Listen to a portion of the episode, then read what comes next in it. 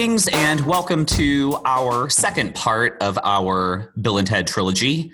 Today we have the the fun pleasure of talking about the second installment, Bill and Ted's Bogus Journey. Returning to take part in this adventure is uh, our good friend of the show, John Rowe. How's it going, John? Yeah, it's pretty good. Yeah, pretty What do you solid. got? Yeah, what do you got going on today? Ah, just a bit of moving.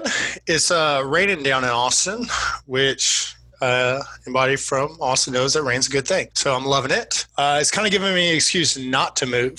So uh, yeah, just gonna take it easy today. So, what does that mean? You're going to put up your uh, your your wall of fame, if you will, all your different Tottenham jerseys, or what? I am curious. Uh, perhaps it, you know it's pretty cool. It's, it's pretty nice. Um, but today was more about laundry. You know, getting the uh, the dresser and all the you know shirts. I'm gonna go shirt, shirt, jeans for the third floor. You know, so it's like you start up top and you end down bottom, just like how you dress it. You know, Okay, I'm with you. I'm with you. that that's how I organize. So it's just a bit of that today. But Yeah. it's a break from that. I'm taking, you know, a little time off from that and uh, looking forward to the bogus journey. Did you have an opportunity to rewatch this film? I did. Yeah. Okay. You want to take us through what your thoughts are? Who's in the movie? What's the movie about? Okay, sure. So it follows Bill and Ted. They've graduated from high school at this point. They're working for a pretzel company. Uh, they're trying to get the band off the ground. They know their prophecy and they're a bit frustrated without the instant success. So that's kind of where the movie starts. Um, a lot of the same characters they brought back, which I appreciate in any sequel. George uh, George Carlin was back as Rufus, and um, Again, still only just a few lines. You see in the you see him in the beginning, and then you see him again at the end. Yep. But uh but yeah, that's where the movie starts. I don't know how much further you want me to go with it. In essence, you, you kind of hit the, the bullet points. Basically, as you stated, a couple years have picked up, and they are not the the uh, the world beaters that we thought that maybe they would be. But this one kind of picks up with them auditioning for a battle of the band. All the while, 700 years into the future, we've met our first villain, if you will, in this series. Because when you think about it, Bill and Ted, The Excellent Adventure, there really wasn't a villain in that film, right? Sure, yeah. You um time. Yeah, you know, time. like you know T- Ted- Ted's dad, you know maybe. Uh but no there isn't there isn't a villain. That's a good Yeah. point. I mean, there are forces of antagonism, sure, but we don't have like to use that that phrase, a big bad. There is no big bad in Excellent Adventure, but this one, we've got a couple. We've got a couple in this one, and I think we'll start with the one from the future, De Nomolos, Rufus's old teacher. He sure. Thought thought to be dead. thought to be dead. Yeah. So he's got this mastermind plan that he is going to send two robot versions of Bill and Ted to 1991, 700 years into the past, to essentially ruin their lives and kill Bill and Ted and create a new timeline of history, one that Anomalous has dubbed. Actually, does he have a phrase for it other than just His yeah, his, future. Yeah, his future. Yeah. yeah. But I mean, I think it's pretty obviously he, kind of represents the industri- military industrial complex. Like he's that future of the the world. Uh, yeah, I think we've seen that plenty of times Yeah. uh, within futuristic films. Um, and Bill and Ted kind of represent uh, the robot us's uh, kind of represent AI yeah. because they are like Bill and Ted. They've kind of adapted the same mannerisms even when he's not around Right. Yeah. But they do still follow orders. So It's true. It is funny though that even when nobody is watching them, they still have the same Bill and Ted mannerisms. Sure. They're just evil. Yeah, they're just evil versions of Bill and Ted and in robot form. that's their programming. Yeah, that's how they're. You totally programmed us. yeah. Um, they they run into the real Bill and Ted, and after they've already had, they impersonated the the Princess Babes and had them break up with the real life Bill and Ted. So the let me backtrack because it, it gets a little wonky if you've never seen this movie. So De Nomolos gets these two robot versions of Bill and Ted to go back to 1991. Rufus essentially throws a guitar on top of the phone booth and hops down into the time portal as well. interestingly enough, because we do see spoiler rufus plays a character in disguise but we see i can't remember what her name is right at this moment but the woman who's hosting the battle of the bands. We see her who is rufus and then later on we see evil bill and ted land so they went through the portal. Rufus later, I guess, and somehow he still arrived earlier than them. Is that just Rufus knowing the time be- better, Yeah, knowing the think he- ways? You know, he he knows it all. He, he's a Rufus, and the Sure. the one that you're talking about, the actress is Pam Grier Sure. from '70s fame. You know, all the the uh, the black exploitation movies, and uh, that Tarantino brought back into stardom with uh, Jackie Brown. She plays Miss Wardrow, which is funny because basically it's wardrobe. They just drop the B um, because it's Rufus in disguise in her wardrobe. So it's Miss Wardrow, portrayed by Pam Grier. Anyway, but yeah, as uh, we've been both kind of uh, alluding to it. So we're back in 1991, and these two evil robot versions of Bill and Ted essentially are there to sabotage everything Bill and Ted related. So the first thing they do is they break up their relationship. The second step is they are going to kidnap Bill and Ted, take him to the desert, and throw him off a mountain, essentially, right? Yeah. Yeah. The mountain, I think they see in the Star Trek episode they're watching. Yeah, yeah, which is really cool how they how they were able to find that. So they succeed. They kill Bill and Ted. So our our protagonists are now dead, and we join them in the the afterlife. They um they cheat death to begin Do. with. Well, They don't- before before they even cheat death, they meet death, right? And they then go to hell. And but they but they did get one over on on death right away by what was the first what was the first thing they did to him? Well, they say Melvin. It, Right. it- I called it giving somebody a wedgie. I believe. I, I want to say it's the same thing, right? Yeah, yeah. Yeah, they, they. Melvined him with a with a wedgie. Absolutely. Yep. I feel like that's one reason why. In a way, I'm curious. I think Bill and Ted would have been taken straight to heaven, but be, but because they kind of ran, you know, like you know, running from the cops, you know, like death is like, nope, you, you know, you shouldn't have done that. So they went to hell instead. Yeah. They got they got sent there by Missy. Yeah, during a séance. So Bill and Ted, who who essentially escaped death by giving him a wedgie, they they come with a plan like, hey, you know, we have to possess people. So they they first try to possess uh, Ted's father and uh, a sergeant at the police station. That really doesn't work. So then they do they go to Missy, who coincidentally is just happening to have a, uh séance. They essentially freak out Missy, and Missy curses them to hell essentially Yeah. then we meet we meet satan and uh everything seems okay and uh, Yeah, yeah. He seems like an okay dude. He got a bad rap. yeah exactly and so they ask they ask satan hey can you send us back and he's like i forget i forget the exact verbiage he uses but he says something that you can go You- yeah, yeah. That's Eh. it, pretty much. Just like, yeah, you may go. Yeah, but really what he does is he drops him into kind of like this tunnel system, if you will, and there are just a series of doors, and within each door is their own personal hell. And this is where the movie I think actually gets kind of interesting because it this movie as opposed to the the first one which is going traveling through time, this one as I kind of alluded to at the end of last episode, this one's a lot more metaphysical. So we're we're dealing with the afterlife and we're dealing with people's own versions of hell. And I think that's really where this movie for me gets a bit more interesting. Sure, it's it's kind of comical, and you know you're not really supposed to take much of this movie seriously, but I think I think it's a nice little touch. Yeah, I um, totally agree. I think, you know, watching this movie for the first time, I was very young. And you watch the comical things like the bouncing bunny and the old grandmother, and you relate to those things. Right. But as you get, you get older and you think a little bit more about the afterlife, and after you've gone through loss and you, you have friends and people you know who are in the afterlife, you know, and you hope they're doing well, and you're curious about what it will bring to you. And I think this is one of those movies that it's a very i thought both heaven and he- hell were portrayed in a very western but like that's kind of what a lot of people believe hell would be like and Mhm. um, how you know, if you go to the grave with guilt or, you know, you'll carry those things on and you could live in that forever.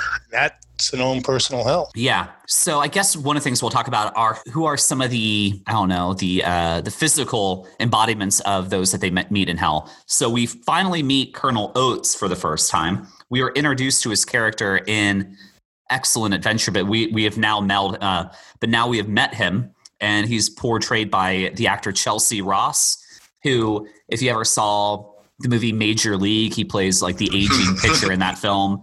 And he plays Colonel Oates and he instructs them to drop and give them infinity push ups, yep. which I thought was kind of funny. They they escape that that door and then they go into their alter their their own individual doors. And Bill goes into his grandmother's birthday where she gives him a kiss, and Ted goes into an Easter where he steals Deacon's Easter basket. Yeah, that's the one where I feel like he's filled with guilt in that one. Yeah, because he steals.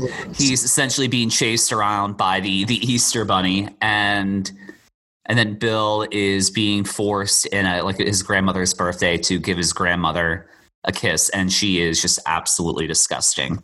I feel like once again, like as a child, it's like that's scary. But then, like looking back, it's like I had a lot of great aunts and grandmothers who, you know, resembled her in ways, wore makeup, and would have lipstick on any glass they ever drank. You know, I felt like I knew ladies like that. I, I think when I think of like my grandmother at a young age, I remember. I just remember like, yeah, lipstick that I didn't really particularly care for. And yeah, then you per- want to drink this? No, yeah. grandma's got your lipstick. Yeah, exactly. Yeah. and her perfume. So like my grandmother's perfume, like my my my father's mother that is. So like her perfume and her lipstick which was like oddly like a dark pink, you know? Not quite purple, not quite red, but like a like a dark pink that just never yeah sit right. And now that I think about it, like some of the the worst kisses I ever think I ever got as a child was those from my grandmother. It's just gross. They're, they always felt a little bit wetter than they probably should have been. R.I.P. Louise. R.I.P. Yeah, Mama Jean. Rest in peace. Love you. Anyways, so yeah, they um they get in. So they realize those are their own personal hell, and so they realize the only way to get out of it is to play the Reaper. And, and well, I was gonna, just going to bring up in the Reaper, we have a great other actor, a guy named I think it's William Sandler. Sadler. Sadler. Sadler. Thank you. Mm-hmm. Sadler.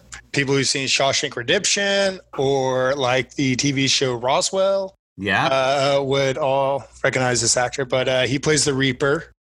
And I think it's fun that they get to choose their own game. You know, I think that does kind of level the playing field. If you only got to play him in chess, he'd, he'd probably be pretty good. So, a couple things on that. So, one, like chess, obviously, that was like a nod to the the the 19 Seventh Seal. Yeah. So, like the 1960s or 50s film, The Seventh Seal, where the the knight, uh, I think he was the knight, uh, mm-hmm. challenges death to a match of chess, and that was like his way to fend off death is if like this game never ended, then he wouldn't die essentially, right? Uh, the yeah, I think throughout the chess match, he realized he was going to die. And he was about saving the people. I think it was a representation of the Black Plague. Right. Yep. Uh, good film. Yeah. So a little a little nod to that. Another thing with William Sadler, for those that have listened to this podcast, I reference the actor once upon a time as somebody that also was in this uh, Steven Seagal movie. I believe it was called Hard to Kill, and he plays like a politician in that film. And he's got like this this catchphrase that he uses that Steven Seagal uses later on. But like his catchphrase is, "And you can take that to the bank." Who then Steven Seagal later on says, "I'm going to take you to the bank, the blood bank." Oh, that's awesome. A little nod to uh, William Sadler, who we've referenced before. So I'm, I'm glad that we're able to see him. William Sadler, for the most part, is very much a serious actor. And I think, pun intended, he absolutely killed the, his portrayal of death. I thought he was brilliant. You know, very much a serious actor, but his comedic chops in the, his comedic chops in this one were really good. Yeah, I thought he was great. I think in some ways because comedy can transition. Some people might seem as over the top now, but it's also important to look at film of what was funny then. I there was a part I want to say when I can't remember if it's Evil Bill or the regular Bills, but I think it's the Evil Bills, but they go not, which is a kind of from Wayne's World, and it's just like in the '90s saying blah blah blah blah blah this not that used Right. to just be a punchline. Um, and I don't know if people would find that as funny today watching it, but I thought the Reaper was fantastic. Um, I love how jealous he can get. Yeah. I don't know. Yeah, he, he really brought a, you know kind of brought more out of the character. He wasn't one dimensional. No, no, he uh, he has a lot of inse- a lot of insecurities in this film, and it's really funny because he's playing death, and uh, yeah, just a lot of fun. I want to take a step back for a second. If I sound a little weird, I'm rocking like a hardcore uh, cold going on right now. We don't think it's COVID. I feel fine. I just got a little little head cold going on. So we had to reschedule this podcast. We were going to shoot it last night. So thank you very much, John, for rescheduling today and let me do it uh, this afternoon. That being said, we still had to have a little something to drink for shooting this episode. I mean, we are doing Bill and Ted, right? So, what what you drinking today, there, John? Sure, yeah. I got just some Dos Equis. It's a nice, cool drink. I think it's great in the Texas heat, and uh, it's not that hot outside. Alongside that, I got a little Austin tap water. Austin's got real good water. So, uh, anyways, those are two drinks I'm going with. Nice. yourself, Andrew? So, because you brought up Topo, I had to have Topo for today. Uh, from yeah, last episode you were drinking Topo, so I need to rock my Topo. And you had mentioned that you were going to be drinking Dos Equis, and I don't have any Dos Equis, but my mom was here this past weekend, and she's a fan of the Corona, so I am drinking Corona right now. Nice. It does look more tropical. Like, if I was to look at that, I could imagine that could be a beach in Bermuda. You know, I could imagine that could be a beach anywhere. I think as their slogan is, you know, find your beach. So, anyways. Yeah, I I like that. I like that. Now you mentioned Bermuda, and we'll get back to uh, Bill and Ted here in a second. But drinking Corona, and I'm not as much of a, a fan of Corona in my adulthood as I probably was in my childhood. But when I drink Corona, it does take me back to being like 16 and 17 years old on those like summer days with my with my friends and everything. And Bermuda, the drinking age is 18, so of course at 16, 17, getting a case of beer really wasn't too hard to come by. And I'm pretty sure that was the the the beer of choice back then. I think it was either Corona or Guinness or this Carlsberg uh, this Carlsberg beer called Elephant. Have you ever heard of Elephant beer? Nope. Yeah, yeah. I I, I don't know if I've ever seen them anywhere other than in Bermuda. But anyway, all right. Moving back to Bill and Ted, William Sadler. Cheers to him and his Yeah, uh, cheers his to him. yeah, absolute killer performance in this one. All right, long story short, they they they challenge uh, Death. They beat him several times before he finally finally uh, relinquishes because Death isn't really a very good loser. Um, No. Not a good loser at all. So he takes them to heaven, and they finally get in front of God, and they say, "Hey, we need." Someone to help help us out, defeat our evil robot us's. And Mhm. God says, "All right, you know, station," which is a which we come to find out is a like a Martian creation, like a Martian alien who is the the smartest mind around, right? Sure. I believe he was playing charades with Albert Einstein. Yeah. I don't, I don't know if it was Confucius, but, uh, you know, other, I think Benjamin Frank, Franklin was there, but other interesting individuals. So Yeah. he, would be, he would be amongst the great minds, I Right. suppose.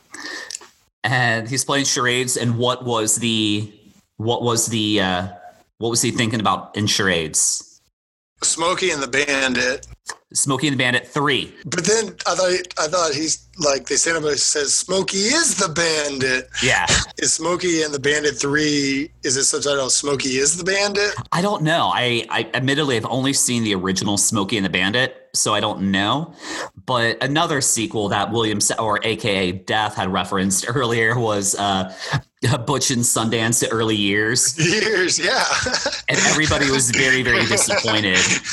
Just again another another moment where Death really just doesn't fit in anywhere in this world.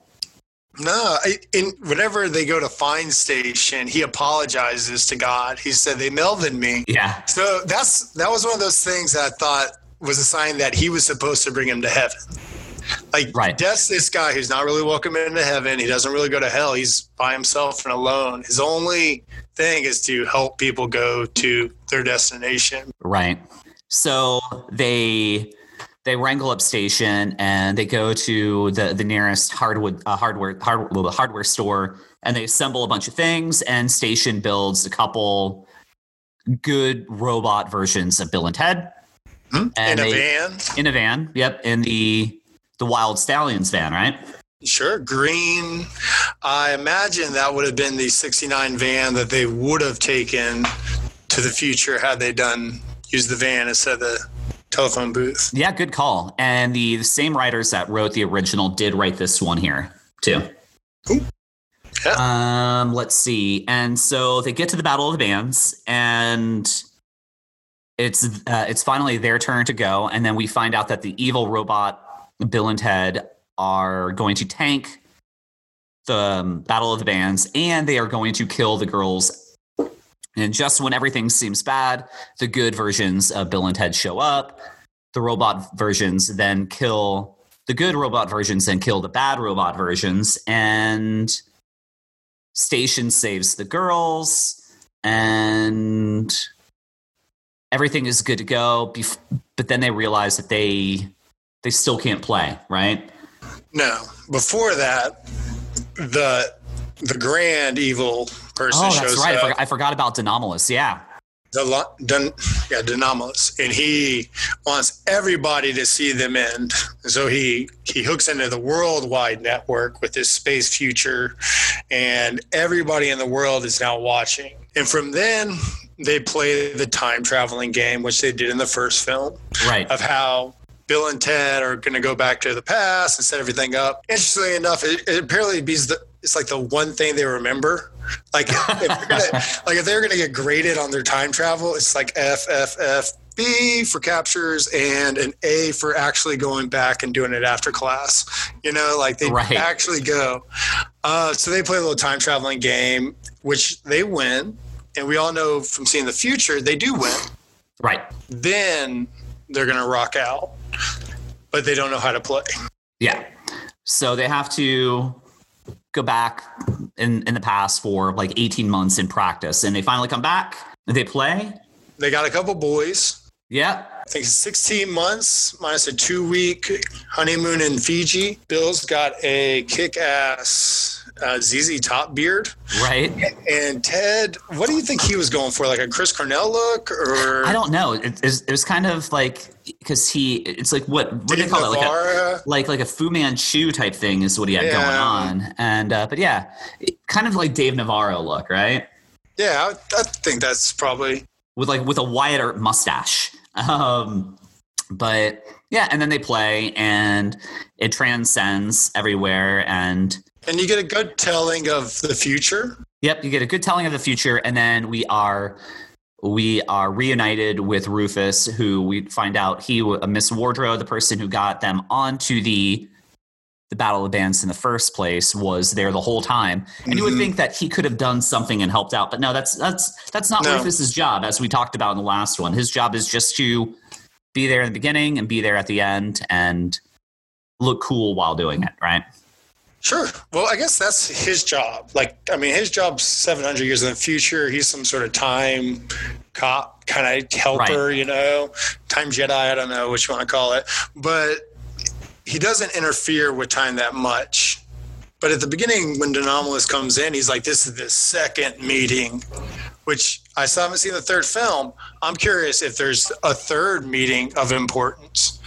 But uh, anyway, um, but him and Rufus have a conversation, teacher and pupil, where he's just like, time will tell. And Rufus says, time has told.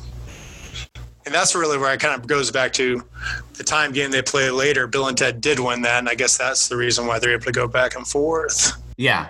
Yeah, I think that's good. So, you know, I think we did a little bit better this time of doing the the, the plot summary on this one than uh, when we did Bill and Ted's Excellent Adventure. Yeah, I'd say so. We're getting better at this. Yeah. you know, I, I, I'm really excited for next episode when we do face the music. I think we're gonna have this down to a science, right? Yeah, perhaps. Yeah. So I guess really the question I have for you is, what did you think of of Bogus Journey? I thought it was pretty good. Like I said, I think it's more of a. It's not as fun. There's thoughts of people talk often about the sequels being better than the original, and if it makes that category, and um, Bogus Journey growing up was always the one that failed compared to Excellent Adventure. But looking at it now, I think it's the movie that has more questions or makes you kind of scratch your head. Excellent Adventure is a fun ride, but this one kind of dives a little deeper. Uh, maybe that's the reason why it is less fun and less attractable. Yeah, I, I think that's a. I think you nailed a couple really uh, key points there. Now, critically, this movie wasn't as well received as Bogus Journey, but a rather, Excellent Adventure. Excellent Adventure had like an over eighty percent um, approval on Rotten Tomatoes, where this one has like a fifty-six, and audiences have been mostly favorable. It has developed a little bit more of a cult following over time. At the box office, it wasn't quite as successful. It was profitable, but this movie didn't necessarily live up to some of the the other goals that were that were uh, kind of put forth by Excellent Adventure. And I've got a couple potential theories. But I think my main theory really also stems from the fact that like the that quote unquote like buddy comedy stoner film type thing. When this movie came out, this now would have been like the third or fourth version from Bill and Ted into Back to the Future into Wayne's World, where at this point, when this movie would have come out, Back to the Future was the original, right? But then they had part two and part three, which came out just after I want to say Excellent Adventure. Wayne's World came out around the same time as this movie, if I'm not mistaken. I'm going to let you speak for a second. I'm just going to fact check my math on this one, but I certainly know that Wayne's World as an SNL show had happened at this point. No, okay, so it had happened. The the uh, the TV show on SNL had happened, but the movie didn't come out until '92 where so that just that just puts my theory to complete shit. But maybe maybe because of the success that wayne's world was having on snl that could have potentially put a little dampen on the idea that that stoner that stoner journey of bill and ted. I don't know. What are your thoughts? Well i think when i think of that cast of snl i think it's the greatest of all time. And i people are watching that every weekend. Uh, I mean, I must have been seven, but I was still allowed to watch it. And uh, I don't think anybody puts Bogus Journey in like the, oh, everybody watched it in the same category of Sandlot growing up or right. Princess Bride or Goonies. Yeah. You know, there are some things that are completely watchable. SNL was it. Uh, so I definitely whenever I watch the film and they go not, I think they're referencing Wayne's World. Mm-hmm. I, th- mm-hmm. I, think that's a scriptwriter kind of putting in. In a way, I think Bill and Ted, it's they do these stereotypical jokes, and I can laugh at that now because they're just kind of like playing the part. And I'm watching them, just kind of like, oh, that's kind of how it was. Those were the jokes back then. Um, it there's a kind of a difficult conversation. I, I don't know if you'd want to have or not about some of the things they say in the movie. Um, I don't know. I, I'm not entirely sure. Are you talking about? Are you talking about like fag? Is that yes. what you? Yeah. Basically, it is. That's a part where I think every kind of high school kid might say that, do that. But it, anyways, it, watching the show, you never see that now. yeah. When it happens, like, oh, ha, that's that's kind of what it was like to be back then. You know, that that's a punchline joke. Yeah, there are a couple, know? and now you know there are there are a couple jokes that obviously date themselves, and uh, I think just the the punchline fag as a whole has not aged well, and there have been many many really good movies in the 80s and 90s, and then shit maybe even to like the American Pie movies in the the late '90s, early 2000s, where fag was a joke, right? Um, but well, I, I, think growing up, it was part of the culture we were in. Yeah, I think it was it quote unquote some people have used the term locker room humor. Right. Like it, it was a common enough phrase. Uh, Yeah. More common than other word bad words, but either way, um, Yeah, no, no, no. I, I, I still think it. it you, you bring up an interesting point of things that that age well and things that don't age well, and there you can still enjoy a movie and still find things about the movie that mm, not necessarily okay, you know. Um, and certainly that that brand of humor isn't really good. I mean, uh, a movie that was used in the in a movie in the late 90s that I think is pretty well revered that I thoroughly enjoyed was Can't Hardly Wait. And there's a, a bit in the movie later on where like the the um, like the jock of the school, like the cool dude, he's having a mo- uh, he's having a moment and he says something to along the same lines of somebody in there called me a fag, you know, and people kind of like laugh it off and that that's that's a Yeah. punchline even that was a punchline even in 1997 and I'm pretty sure Stifler used that reference several times in like an American Pie movie. So Sure. and and obviously we we not to say that we're in an age of political correctness because I don't think it's really a matter of being politically correct. I think there's just a difference between being right and wrong. And there are certain things that just aren't funny when you've got perspective, you know, when when you've had that moment of perspective to realize is that really okay? I mean, not that we necessarily really want to go down this rabbit hole, but there are things that age well and things that don't age well. And there are things that were never okay, but were still done because perspective really wasn't really ever considered. The whole concept, I mean, shit, HBO Max, I don't know if you have HBO Max right now, but they have pulled like certain movies periodically uh, when when they launched, they they pulled Gone with the Wind. They pulled Gone with the Wind, and then they reinserted kind of like a little a little warning bar before the movie, kind of like explaining historical references that are certainly inappropriate. Shit, my daughter, um, we have her watching Disney things, and she was recently watching Peter Pan. Peter Pan, right? Great classic cartoon, et cetera, et cetera. Loved it. One of the songs in the movie is "We're off to fight the engines." You know, and they're they're they're just singing it like we're off to fight the engines. You know, and another song in the movie is called "What Makes the Red Man Red." Again, you know, uh, that movie was made in the 1950s, maybe 1960s. In the lens of 2020, certainly not appropriate. Quite frankly, it shouldn't have been appropriate in the 1950s. But it we're we're flawed, man. Um, and you know, Do you skip past that next time you and your daughter want to watch Peter Pan? um, Just hit, the, hit the skip. if I can remember it, you know, fortunately she hasn't asked to watch that lately. But if if I'm by the TV, I would love to fast forward past that because yeah, I'm, Yeah. I'm not I'm not okay with that. But Sure. if you go through anything, there are there are tons of of a movies, serious or comedy or otherwise, that and I, I know there's a phrase uh, that is far more eloquent than my meandering is right now, but we I think we, you know, to borrow something from Bill and Ted, we just need to be excellent uh, to each other, you know? And so I don't know if that got a little bit headier, but I don't know. There might be something beneficial to bringing that up in this podcast. So I'll, I'll play, uh, I think, I think bringing that up is good. I think it's good. You know, I know. what I guess how I'm going to enjoy it, but I thought. I feel like a, a part of it's also finding out more about filmmaking, or just the understanding of film and how to watch it. So if somebody is going to listen to this film, you know, I think it's an important thing to know that th- things change, and Yeah. I guess watch anything with a grain of salt. You know, your older, your educational. So, anyways, um, it it was one of the parts I laughed at, and then I was like, I I don't know if you know is that even okay? Yeah. If I was in a room full of people, would I laugh at that?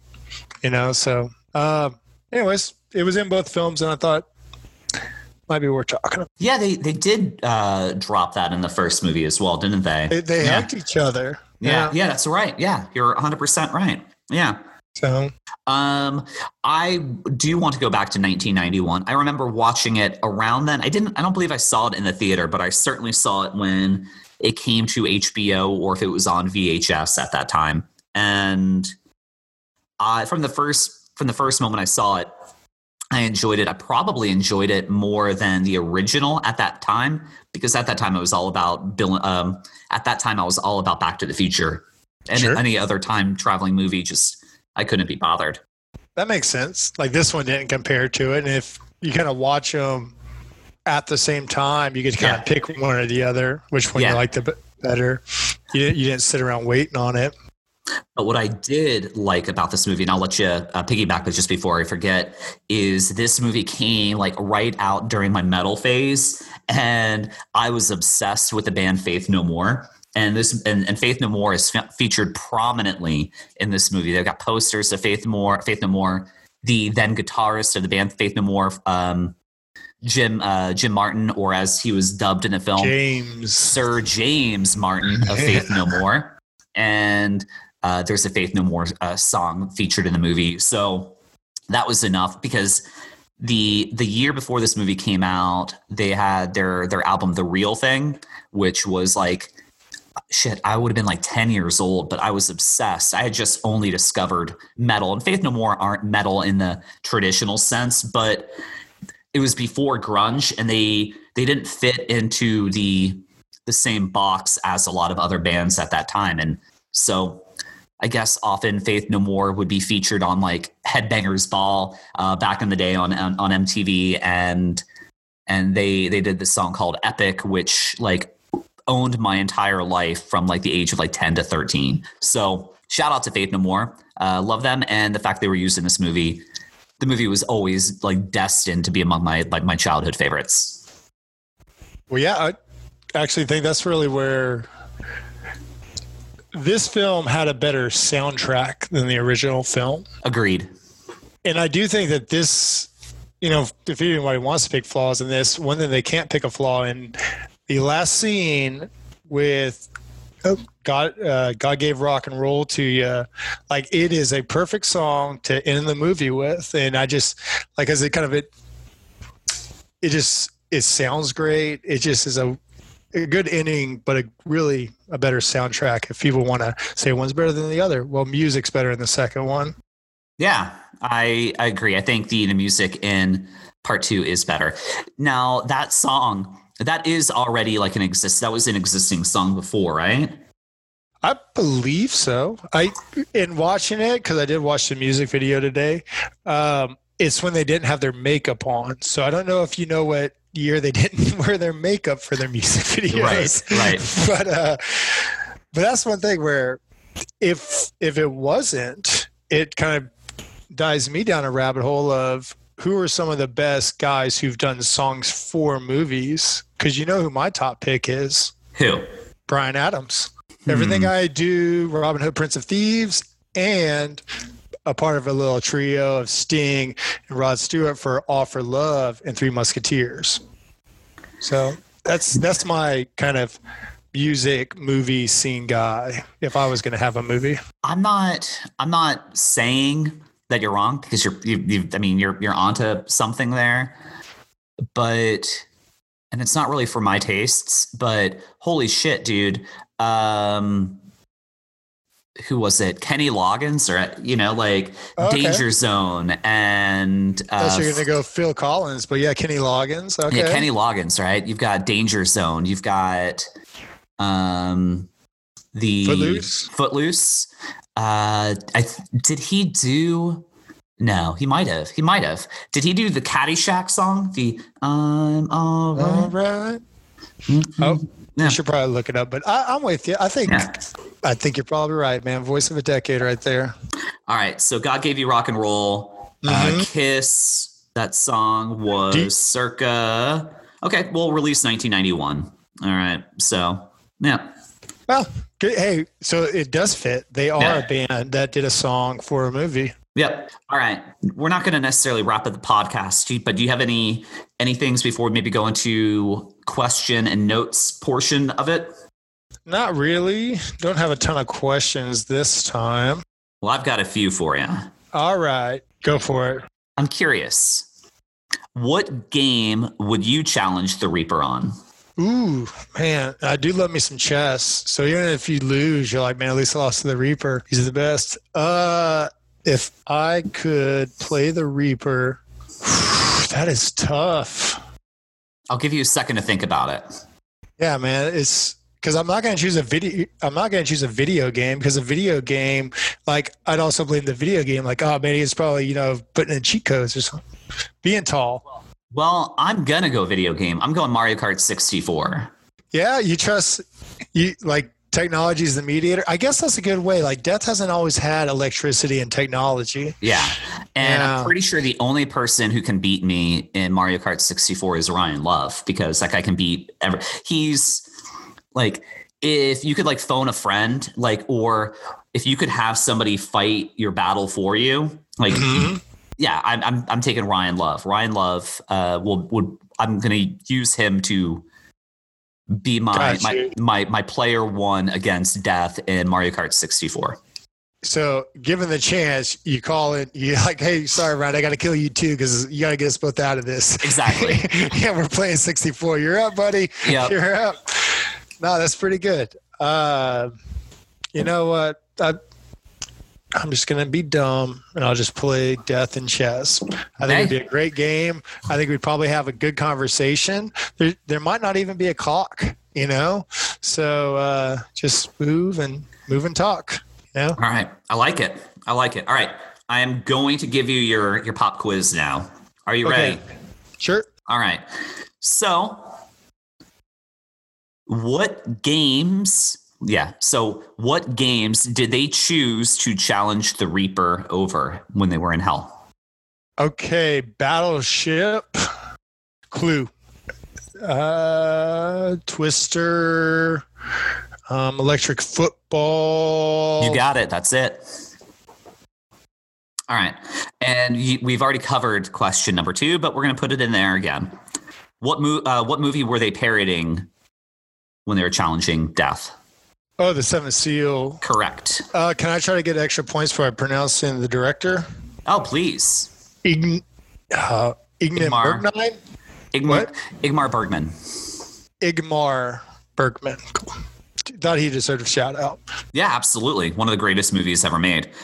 Question number three What band did they famously beat at Battle of the Bands?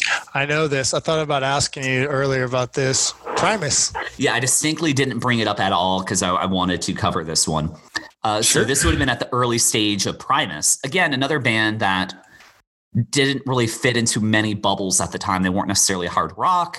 They weren't. It, it- it came before the time of grunge and that that new alternative movement. So Primus was often put into kind of a heavy metal thing, and they weren't traditional heavy metal. But yeah, uh, fun fact that the the bassist, and of course, maybe the people that listen to this probably also listen to Primus, so they know this. And I'm probably butchering my facts, but the the, the bassist frontman of Primus, Les Claypool, famously had tried out to be the bassist for the band Metallica, but was rejected. And the urban legend is he was rejected because he was too good. Now, I don't know if those are the exact facts, but that is one of the urban legends that Les Claypool was rejected from being uh, the base the, the the bassist for Metallica because he was too good. Got a lot of crazy stories. Yep. So Yeah, I, I Uh, like that in the film though. I didn't even need to look it up. Whenever I was watching the film, you could just tell by the way they were singing because they were unique. You're like, Yeah. oh, that, that I know who that is. That sounds Yeah. like you had a race car. You know, yeah. All right. So I mean, shit, you might you might go uh, perfect on this one. So far, you're three for three, and then you're four for three with your with your with your extra credit that you got. So here we go. De Nomolos was Rufus's old teacher. What was what was he his teacher for? Oof. history. No gym class. There you go, Jim. I love Yeah. that the, the big bad for this movie, like when when you're Uh, introduced sit up champion. that like he's like oh my old pupil like my old teacher. And you you think that it's something serious and then you find out no it, it, it's his old pe teacher. Yeah, And that is awesome. Yeah. um and then true or false? Alex winter plays granny preston. Oh man, true. That is correct. Perfect score on the pop quiz, sir. Um. Okay, I I think I found something. Okay. How many at the seance that Missy has? How many people can you name that they wanted to call back through history? I didn't write those down because um, I Well, thought, I don't want you to check your notes anyways. hmm. Gandhi, Uh, Anne Boleyn. yeah, Anne Boleyn. I remember that, and I, I, I just want to go back to. Oh, Missy wanted to bring back Ty Cobb. yes, yeah, that is one of them. that is one of them. There is also Clark Gable. Yep. Yep, Charlemagne. And then I think there's like Pres- uh, President Chester A. Yes, Arthur. yeah, President Chester A. Arthur. Like, I love why? it. It, it. It's so good. This whole scene, you're, they're just saying names, and you're wondering where it's going, and and it comes to Missy, and I would like to bring back. Ty Cobb. Yeah, yeah. Really, really fun. Uh, just really fun screenplay. So again, shout out to the the writers. They they knew this world, and was this movie perfect? No. Is that? Do you like this movie more than the the first one? Probably still not. Um, I appreciate this movie a lot more, but it uh, there's probably being a history buff. Uh, the first one also, you know, makes me think a lot of different things. Like, oh, well, when did they die? You know, is this around the time they, you know, how would have been different? You know, so there are a lot Right. of fun thoughts in that. So, um, I guess it, it's kind of cool in a way that it, it was just a two-parter for so long, and there, I guess in a way I can see a good yin and yang to it. Yeah. Do you want to? Because we didn't do it for the last one. Do we want to? Do you want to give it a score? A score out of ten, like- like one through ten, or do you want to wait until we we uh, complete the trilogy and then rate each movie based on the trilogy? Yeah, I think it'd probably be better to wait. It's tough to rate them because, like, I'm so high on them right now. But in a way, if I don't know where they could really rank up, I know they've gone up in my opinion, but Right. it's hard hard to say where I'd rank them. So uh, I almost want to just by not raking them, it makes it seem like it's just for fun. But uh, let's just wait till after the third one. I bet after the third one, because I still haven't seen it. Uh, I'm hoping I'll get a boost, and we'll see where you know we'll see where it all lies. I like it. Do you have anything? Any any closing thoughts before we wrap up today? Well, I had a couple questions because I've been avoiding saying this, but can you name another movie with Keanu Reeves where he is meeting with the devil? Yes. Um the the devil is played by Al Pacino and um Devil's Advocate. Yep. Yeah. My my hymn was going to be as a common commonly used phrase by us. I've tried this whole episode not to say devil's advocate,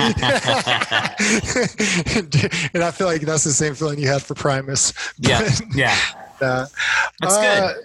Yeah, I feel like that's a good. Re- yeah, I think that's a good place to leave it, man. And I think that about wraps up this episode. Again, um, we're going to kind of cut this one a little bit short. I've been feeling a little under the weather, but John, thank you so much for for uh, coming through like a champ to discuss uh, Bill and Ted's Bogus Journey. Did you have fun time today? Yeah, I had a great time, man. But Good. And I'm looking forward. Looks like we're going to be recording the third part of this trilogy. So I'm really looking forward to see where that's going to go. And obviously, for those if you didn't already know that that's Bill and Ted Face the Music. Have you seen it yet? I've not. I'm really looking forward to it. Cool. Yeah. We'll have a fun discussion on that. So be on the lookout for that episode, everybody. And I guess I think the only way really to end this episode is by quoting William Sadler, aka Death, uh, from his very, very great closing line of the film. You may be a king or a street sweeper, but sooner or later, You'll dance with a reaper. Yeah, Get down with your bad self. All right, everybody. Have a great week, and we'll see you next week for Bill and Ted Face the Music. So long, everyone.